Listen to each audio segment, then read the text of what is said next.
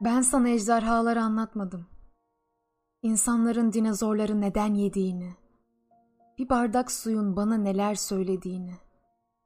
sabahı çiçek açmış bir resimle karşılamanın anlamını, güneşin uykulu yüzüme vurduğunda aklımdan geçenleri, kırık bir kalple oturup boyalara dokunmayı, küçük balkonumdan izlediğim göç eden bulutları, beslediğim sarı lalenin kitaplarımın arasında nasıl dik durmaya çalıştığını, bir kirpikten nasıl düşüleceğini, rüyada hayal etmeyi,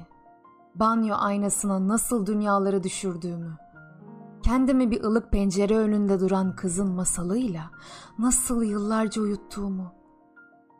kirpikleri izlediğim ilk geceyi, yanık sarayları ağlaya ağlaya nasıl defalarca okuduğumu,